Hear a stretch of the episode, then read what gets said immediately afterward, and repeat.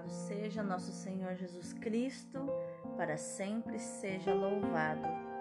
Hoje é Sexta-feira Santa, Sexta-feira da Paixão do Senhor, dia 15 de abril de 2022, como sempre, na lua cheia. São Crescente, rogai por nós. Lembrando que hoje é dia de reflexão, dia de abstinência de carne, dia de jejum e principalmente dia de silêncio exterior e interior. A primeira leitura de hoje é Isaías capítulo 52, versículo 13 até o capítulo 53, versículo 12. Ei-lo, o meu servo será bem-sucedido, sua ascensão será ao mais alto grau. Assim como muitos ficaram pasmados ao vê-lo, tão desfigurado ele estava que não parecia ser um homem ou ter aspecto humano. Do mesmo modo, ele espalhará sua fama entre os povos. Diante dele, os reis se manterão em silêncio, vendo algo que nunca lhes foi narrado e conhecendo coisas que jamais ouviram. Quem de nós deu crédito ao que ouvimos? E a quem foi dado reconhecer a força do Senhor? Diante do Senhor ele cresceu como renovo de planta, ou como raiz em terra seca não tinha beleza nem atrativo para o olharmos, não tinha aparência que nos agradasse.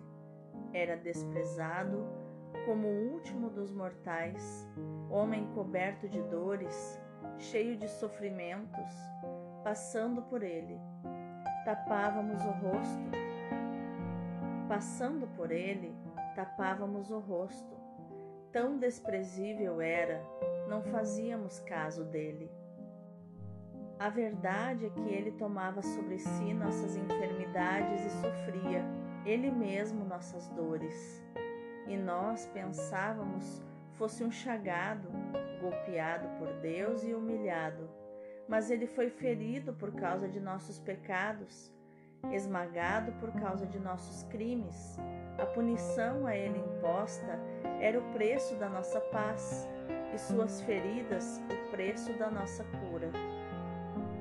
Todos nós vagávamos como ovelhas desgarradas, cada qual seguindo seu caminho, e o Senhor fez recair sobre ele o pecado de todos nós. Foi maltratado e submeteu-se. Não abriu a boca, como cordeiro levado ao matadouro ou como ovelha diante dos seus tosqueadores, ele não abriu a boca. Foi atormentado pela angústia e foi condenado. Quem se preocuparia com sua história de origem? Ele foi eliminado do mundo dos vivos e, por causa do pecado do meu povo, foi golpeado até morrer.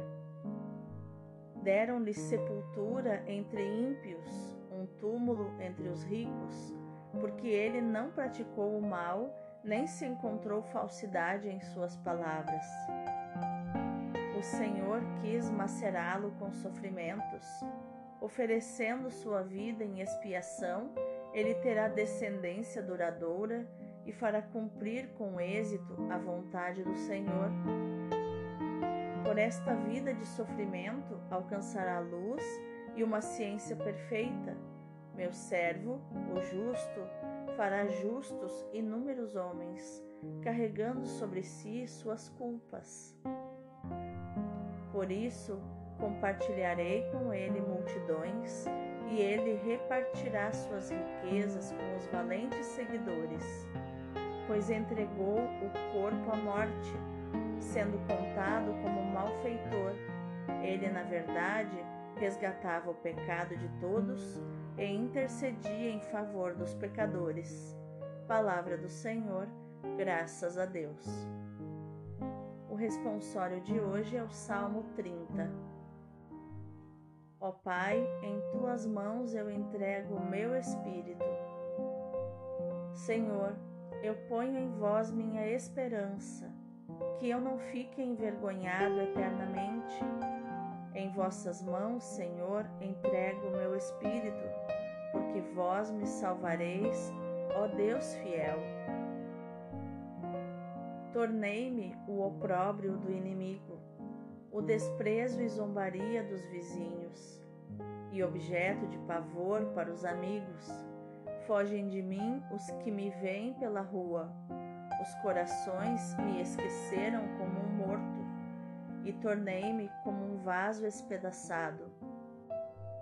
A vós, porém, ó meu Senhor, eu me confio e afirmo que só vós sois o meu Deus. Eu entrego em vossas mãos o meu destino Libertai-me do inimigo e do opressor. Mostrai serena a vossa face ao vosso servo e salvai-me pela vossa compaixão. Fortalecei os corações, tende coragem, todos vós que ao Senhor vos confiais. Ó Pai, em tuas mãos eu entrego o meu espírito. A segunda leitura é da carta aos Hebreus, capítulo 4, versículos do 14 ao 16 e capítulo 5, versículos do 7 ao 9. Irmãos, temos um sumo sacerdote eminente que entrou no céu, Jesus, o Filho de Deus. Por isso, permaneçamos firmes na fé que professamos. Com efeito, temos um sumo sacerdote capaz de se compadecer de nossas fraquezas, pois ele mesmo foi provado em tudo como nós, com exceção do pecado. Aproximemo-nos então com toda a confiança do trono da graça, para conseguirmos misericórdia e alcançarmos a graça de um auxílio no momento oportuno. Cristo, nos dias de sua vida terrestre, dirigiu preces e súplicas, com forte clamor e lágrimas, àquele que era capaz de salvá-lo da morte, e foi atendido por causa de sua entrega a Deus. Mesmo sendo filho, aprendeu o que significa a obediência a Deus por aquilo que ele sofreu.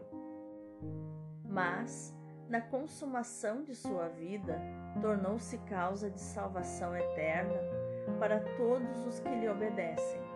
Palavra do Senhor, graças a Deus. O evangelho de hoje é João, capítulo 18, versículo 1 até o capítulo 19, 42. Paixão do nosso Senhor Jesus Cristo, segundo João. Naquele tempo, Jesus saiu com os discípulos para o outro lado da torrente do Cedron havia aí um jardim onde ele entrou com os discípulos. Também Judas, o traidor, conhecia o lugar, porque Jesus costumava reunir-se aí com os seus discípulos.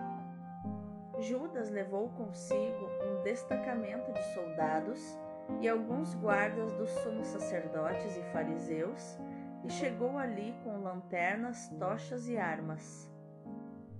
Então Jesus, consciente de tudo o que ia acontecer, saiu ao encontro deles e disse: A quem procurais?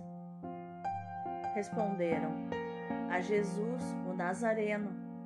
Ele disse: Sou eu. Judas, o traidor, estava junto com eles. Quando Jesus disse: Sou eu, eles recuaram e caíram por terra. De novo lhes perguntou: a quem procurais? Eles responderam: A Jesus, o Nazareno. Jesus respondeu: Já vos disse que sou eu. Se é a mim que procurais, então deixai que estes se retirem. Assim se realizava a palavra que Jesus tinha dito: Não perdi nenhum daqueles que me confiaste. Simão Pedro, que trazia uma espada consigo, puxou dela e feriu o servo do sumo sacerdote, cortando-lhe a orelha direita. O nome do servo era Malco.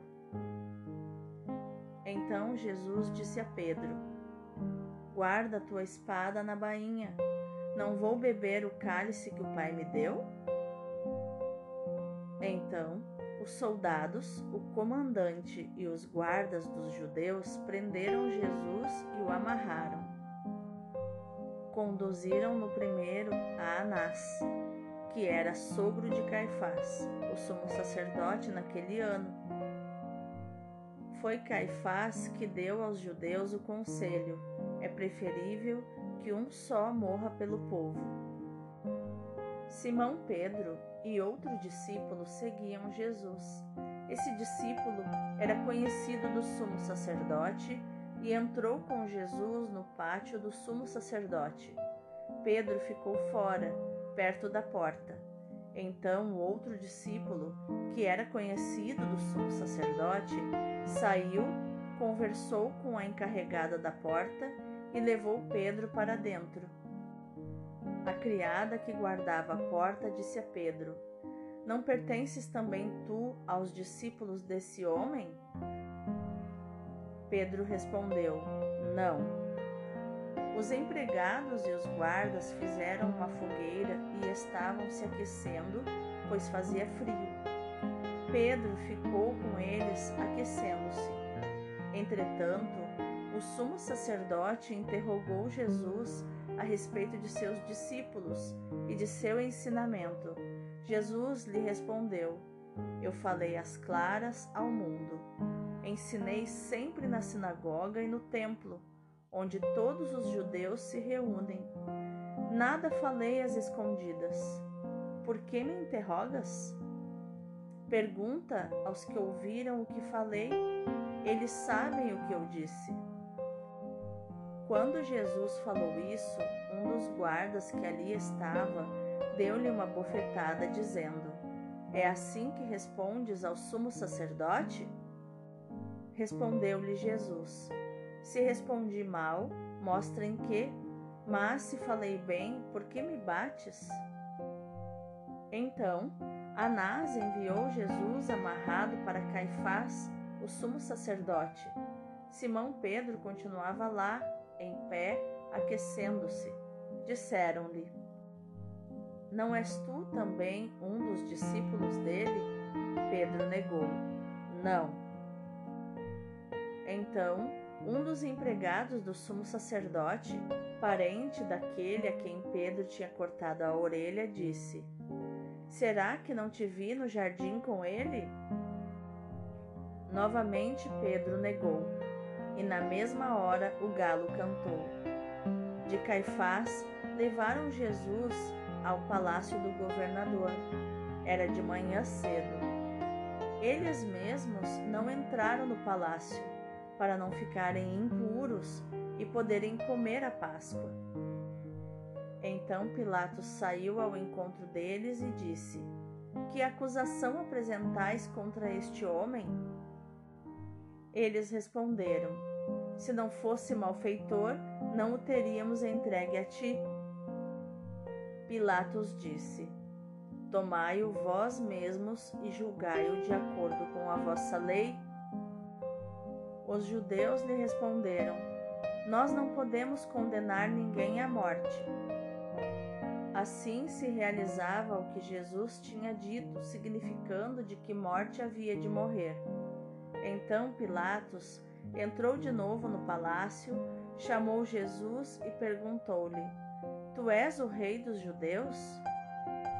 Jesus respondeu: Estás dizendo isso por ti mesmo ou outros te disseram isso de mim? Pilatos falou: Por acaso sou judeu? O teu povo e os sumos sacerdotes te entregaram a mim. Que fizeste? Jesus respondeu: O meu reino não é deste mundo. Se o meu reino fosse deste mundo, os meus guardas teriam lutado para que eu não fosse entregue aos judeus, mas o meu reino não é daqui. Pilatos disse a Jesus: Então tu és rei? Jesus respondeu: Tu o dizes, eu sou rei.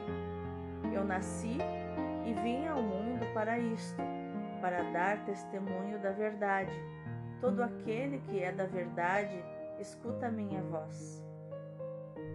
Pilatos disse a Jesus: O que é a verdade? Ao dizer isso, Pilatos saiu ao encontro dos judeus e disse-lhes: Eu não encontro nenhuma culpa nele, mas existe entre vós um costume que pela Páscoa eu vos solte um preso. Quereis que vos solte o rei dos judeus? Então começaram a gritar de novo: Este não, mas Barrabás. Barrabás era um bandido. Então Pilatos mandou flagelar Jesus. Os soldados teceram uma coroa de espinhos e a colocaram na cabeça de Jesus. Vestiram-no com um manto vermelho, aproximavam-se dele e diziam: Viva o Rei dos Judeus! E davam-lhe bofetadas. Pilatos saiu de novo e disse aos judeus: Olhai, eu o trago aqui fora diante de vós, para que saibais que não encontro nele crime algum. Então Jesus veio para fora, trazendo a coroa de espinhos e o manto vermelho. Pilatos disse-lhes: Eis o homem. Quando viram Jesus, os sumos sacerdotes e os guardas começaram a gritar: Crucifica-o!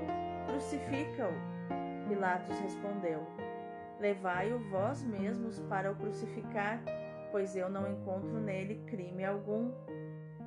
Os judeus responderam: Nós temos uma lei, e segundo essa lei ele deve morrer porque se fez filho de Deus.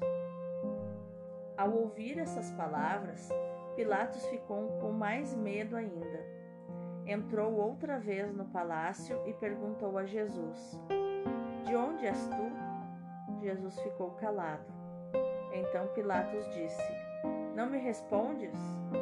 Não sabes que tenho autoridade para te soltar e autoridade para te crucificar? Jesus respondeu: Tu não terias autoridade alguma sobre mim, se ela não te fosse dada do alto. Quem me entregou a ti, portanto, tem culpa maior. Por causa disso, Pilatos procurava soltar Jesus mas os judeus gritavam: Se soltas esse homem, não és amigo de César. Todo aquele que se faz rei declara-se contra César. Ouvindo essas palavras, Pilatos levou Jesus para fora e sentou-se no tribunal, no lugar chamado Pavimento, em hebraico, Gábata. Era o dia da preparação da Páscoa, por volta do meio-dia. Pilatos disse aos judeus: Eis o vosso rei. Eles, porém, gritavam: Fora, fora, crucifica-o. Pilatos disse: Hei de crucificar o vosso rei? Os sumos sacerdotes responderam: Não temos outro rei senão César. Então Pilatos entregou Jesus para ser crucificado, e eles o levaram. Jesus tomou a cruz sobre si e saiu para um lugar chamado Calvário, em hebraico, Gólgota. Ali o crucificaram com outros dois, um de cada lado, e Jesus no meio. Pilatos mandou ainda escrever um letreiro e colocá-lo na cruz. Nele estava escrito: Jesus Nazareno, o Rei dos Judeus. Muitos judeus puderam ver o letreiro, porque o lugar em que Jesus foi crucificado ficava perto da cidade. O letreiro estava escrito em hebraico, latim e grego. Então os sumos sacerdotes dos judeus disseram a Pilatos: Não escrevas o rei dos judeus, mas sim o que ele disse: Eu sou o rei dos judeus. Pilatos respondeu: O que escrevi está escrito. Depois que crucificaram Jesus, os soldados repartiram a sua roupa em quatro partes, uma parte para cada soldado. Quanto à túnica, esta era tecida sem costura, peça única de alto a baixo. Disseram então entre si: Não vamos dividir a túnica, tiremos a sorte para ver de quem será. Assim se cumpria a escritura que diz: Repartiram entre si as minhas vestes e lançaram sorte sobre a minha túnica. Assim procederam os soldados. Perto da cruz de Jesus estavam de pé a sua mãe, a irmã da sua mãe, Maria de Cleofas, e Maria Madalena. Jesus, ao ver sua mãe e ao lado dela o discípulo que ele amava, disse à mãe: Mulher, este é o teu filho. Depois disse ao discípulo: Esta é a tua mãe. Dessa hora em diante, o discípulo a acolheu consigo. Depois disso, Jesus, sabendo que tudo estava consumado e para que a Escritura se cumprisse até o fim, disse: Tenho sede. Havia ali uma jarra cheia de vinagre. Amarraram numa vara uma esponja embebida de vinagre e levaram-na à boca de Jesus. Ele tomou o vinagre e disse: Tudo está consumado. E, inclinando a cabeça, entregou o Espírito. Era o dia da preparação para a Páscoa. Os judeus queriam evitar que os corpos ficassem na cruz durante o sábado, porque aquele sábado era dia de festa solene. Então pediram a Pilatos que mandasse quebrar as pernas aos crucificados e os tirasse da cruz. Os soldados foram e quebraram as pernas de um e depois do outro que foram crucificados com Jesus. Ao se aproximarem de Jesus e vendo que já estava morto, não lhe quebraram as pernas. Mas um soldado abriu-lhe o lado com uma lança e logo saiu sangue e água. Aquele que viu dá testemunho, e seu testemunho é verdadeiro, e ele sabe que fala a verdade. Para que vós também acrediteis, isso aconteceu para que se cumprisse a escritura que diz: Não quebrarão nenhum dos seus ossos. E outra escritura ainda diz: Olharão para aquele que transpassaram. Depois disso, José de Arimateia, que era discípulo de Jesus, mas às escondidas, por medo dos judeus, pediu a Pilatos para tirar o corpo de Jesus. Pilatos consentiu. Então José veio tirar o corpo de Jesus. Chegou também Nicodemos, o mesmo que antes tinha ido de noite encontrar-se com Jesus. Levou uns 30 quilos de perfume feito de mirra e aloés. Então tomaram o corpo de Jesus e envolveram-no com os aromas em faixas de linho, como os judeus costumam sepultar. No lugar onde Jesus foi crucificado havia um jardim, e no jardim um túmulo novo, onde ainda ninguém tinha sido sepultado. Por causa da preparação da Páscoa e como o túmulo estava perto, foi ali que colocaram Jesus. Palavra da salvação, glória a vós, Senhor. Nossa, meu irmão, minha irmã, temos muita coisa para conversar, né? A respeito deste relato da paixão de Jesus.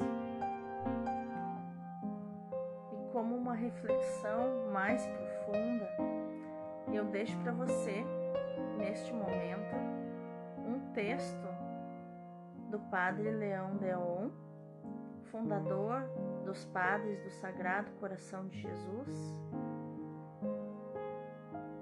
os Padres Deonianos, ordem da qual fazia parte o finado Padre Léo, da Canção Nova, Padre Joãozinho, Padre Fábio de Melo. Eu tenho verdadeira paixão pela espiritualidade deles. E quero deixar então essa reflexão para você. E ela começa baseada em João 19, do 34 ao 36. onde diz: Mas um dos soldados perfurou-lhe o lado com uma lança e logo saiu sangue e água. Aquele que o viu é que o atesta. E isto aconteceu para que se cumprisse a Escritura: Nenhum só dos meus ossos se há de quebrar. E ainda hão de olhar para aquele que transpassaram. E para nós, o primeiro prelúdio, o último ato da paixão de Cristo, a abertura do seu lado, explica e resume toda a vida do Salvador tomou um coração para o abrir como a fonte de todas as graças. Segundo prelúdio, dai-me, Senhor, a graça de beber nas fontes da santidade e do amor. Temos aqui o primeiro ponto, a ferida. Vamos ao Calvário, depois da morte de Jesus. A multidão afastou-se, os amigos ficam alguns soldados vêm verificar ou, se é o caso, apressar a morte dos pacientes para que o espetáculo do seu suplício prolongado não entristeça o dia do, do sabate, que era o sábado dos, dos judeus. Dos soldados adiantou-se, portanto, e abriu o lado de Jesus com uma lança é um grande mistério da história sagrada, onde tudo é mistério e ação divina. A ferida exterior é aqui a revelação simbólica da ferida interior, a do amor. O amor, eis o algoz de Jesus, o amor. Cristo morreu porque quis, foi o amor quem o matou. É assim que a igreja canta para saudar o coração trespassado do seu esposo. Ó coração vítima de amor, coração ferido por amor, coração morrendo de amor por nós. Ó cor amores vidime, amore nostro suam, amore nostri languidum. Está no hino do Sagrado Coração. Nosso Senhor permitiu este golpe de lança para chamar a nossa atenção para o seu coração, para nos fazer pensar no seu amor, que é a fonte de todos os mistérios da salvação, as promessas do Éden, as profecias e as figuras da antiga lei, a ação providencial sobre o povo de Deus a encarnação, a vida, os ensinamentos e a morte do Salvador. A abertura do lado de Jesus é como a fonte que regava o paraíso terrestre, é como a fenda do rochedo que deu a água para saciar o povo de Israel. Nossa, que coisa mais linda!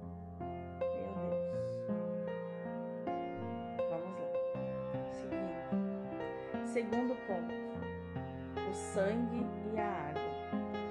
E saiu sangue e água, diz São João. O ferro, ao retirar-se, deixou jorrar uma dupla fonte de sangue e de água, na qual os padres da igreja viram o símbolo desta outra maravilha de amor, os sacramentos, canais preciosos da graça da salvação. Rio de água que no santo batismo e no banho da penitência lava a alma da mácula original. Rio de sangue que cai todas as manhãs nos cálices dos altares para se expandir pelo mundo afora, consolar a igreja sofredora do purgatório e reanimar a igreja que combate sobre a terra. Rio refrescante, onde o coração ressequido pelos trabalhos e pelas tentações, vai saciar-se de piedade, de caridade e de santa alegria. Senhor, concedei-me beber desta água e deste sangue, para que não mais tenha esta sede doentia das coisas do mundo que me tortura, e que eu seja inebriada pelo vosso amor. Terceiro ponto: olharão para dentro daquele que transpassaram. É a palavra do profeta Zacarias, recordada por São João. O profeta não disse: olharão para aquele que transpassaram, mas olharão para dentro daquele que transpassaram. Videbunt in quem transfixerunt. João 19, 38. Latim, né? Ai, eu gosto de pronunciar as coisas em latim.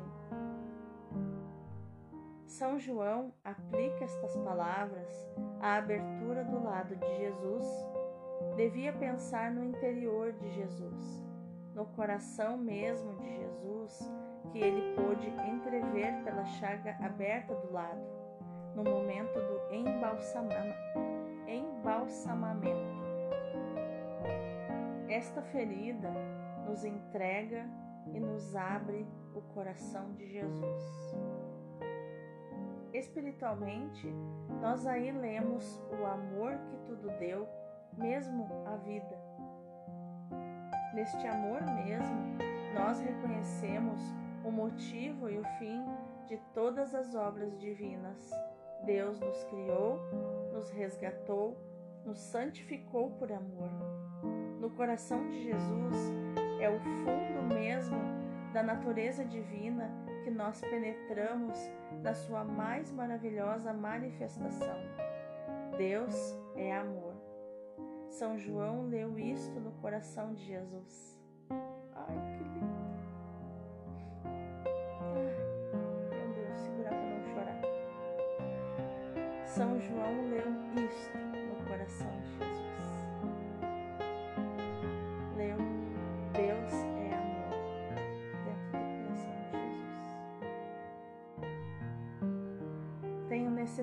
De contemplar esta ferida para ver como eu sou amado e como por minha vez devo amar. Lá hei de aprender como um coração amante deve agir, sofrer, tudo dar, até a morte, por Deus e pelas almas. Vamos mais profundamente ainda e vejamos tudo o que sofreu o mais delicado dos corações os desprezos, as calúnias, as traições, os abandonos, as desistências. Todas as dores estão reunidas neste coração e transbordam. Sentiu-as todas e a todas santificou. Nas nossas dores, por mais extremas que sejam, tenhamos confiança na simpatia e na compaixão deste coração que quis assemelhar-se a nós no sofrimento para ser mais compassivo e mais misericordioso. Isso está em Hebreus 2,17. Comecemos nós mesmos a lamentar este amor que não é amado e também nos compadecer com as suas dores. A abertura coração de Jesus nos recorda o seu amor, a sua bondade, o seu sofrimento. Ele espera de mim o amor em troca, a gratidão, a compaixão. Eis-me aqui, Senhor, para viver convosco e em vós. Não permitais que eu jamais me separe de vós e que vos esqueça. Amém. Este texto se chama Colóquio com Jesus na Cruz, de Leão Deon, da Ordem do Sagrado Coração. Tradução do Padre José Jacinto Ferreira de Farias, Sagrado Coração de Jesus. Que coisa mais linda! Espero que você tenha meditado profundamente neste texto, contemplado imaginado e se comovido, como algumas vezes eu me comovi lendo o texto e sentindo ele na minha alma.